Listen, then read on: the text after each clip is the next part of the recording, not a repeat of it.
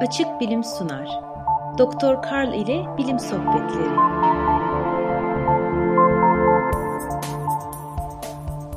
Geçen sefer yakın zamanlardaki obezite salgını hakkında konuşmuştum. Size Doktor Kessler'ı hatırlatayım. Amerikan Gıda ve İlaç İdaresi'nin kurul üyesiydi.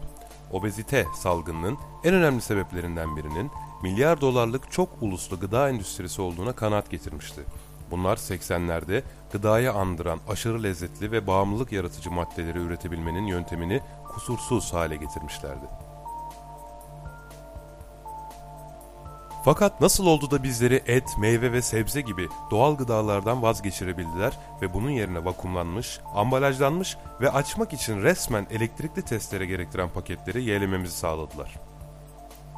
İlk başta damak tadı geliyor. Tüketici çok fazla veya çok az tatlı, tuzlu veya yağlı ürünü sevmiyor. Şeker, tuz ve yağın ilahi bir tada sahip oldukları bir mutluluk noktası mevcut. Bu tatmin noktasını keşfetmek gıda kimyagerlerinin birkaç yılını aldı. Aşırı lezzetli ürünlerin sevilmesinin diğer sebebi ağız içinde yarattıkları his. Trans yağların gıda endüstrisince en sevilen özelliği istenen herhangi bir doku hissini kolayca verebilmeleri. Katı, gevrek, pul pul, hafif akışkan veya bunların farklı bileşimlerini yaratabilirsiniz. Eski güzel günlerde insanlar lokmalarını yutmadan önce 25 kere çiğnerlerdi. Artık günümüzde bu sayı 10'a düştü. Daha az çiğnemek demek, daha hızlı yemek ve daha çok kalori almak demek. Ürünlerin içerisindeki fazladan yağın diğer bir avantajı da bir kayganlaştırıcı gibi davranıp yiyeceklerin midenize kaymasını kolaylaştırması. Gıda endüstrisi trans yağları gerçekten seviyor. Ancak ne yazık ki trans yağlar kalp damar sistemine zarar veriyor.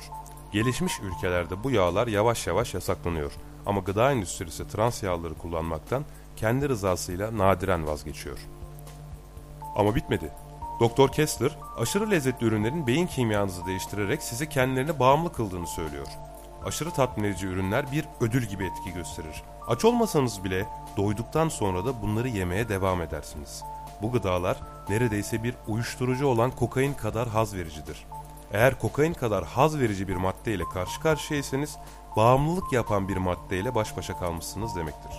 Ürün ilginizi çeker, hafızanızda yer edinir, ruh halinizi değiştirir ve odağınız haline gelir.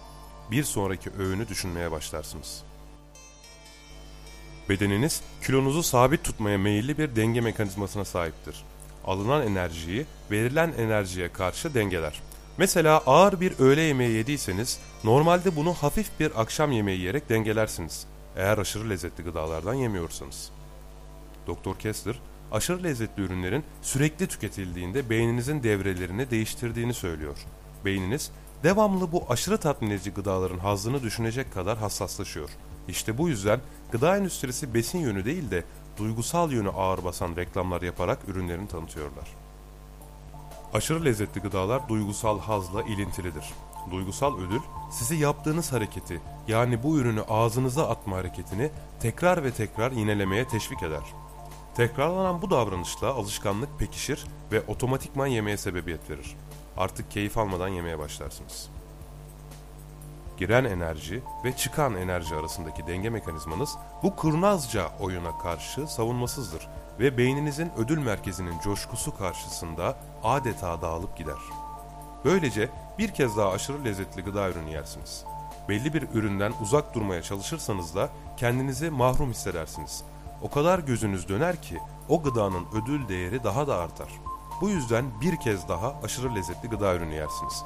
Anlık bir keyif yaşar, sonra daha çok kontrolden çıkarsınız. Bu döngüyü tekrar eder. Büyük gıda şirketleri daha zengin olurken siz daha şişman ve daha hasta olursunuz. Doktor Kessler, zorlayıcı yeme döngüsünü kırmak için bazı kurallara uymanız gerektiğini düşünüyor. Kurallar kontrolü tekrar ele geçirmenizi sağlar. Basit olanlarını uygulamanız da kolaydır. Örneğin cips veya tatlı yemeyeceğim gibi. Kurallar, irademizi kullanma gereksinimini ortadan kaldırır. Kurallara uyduğunuz sürece yeni tepkiler öğrenir ve kısa zamanda kendinizi yeni otomatik tepkiler geliştirmiş halde bulursunuz. İşte size birkaç ipucu. 1. Kendinizi eğitin.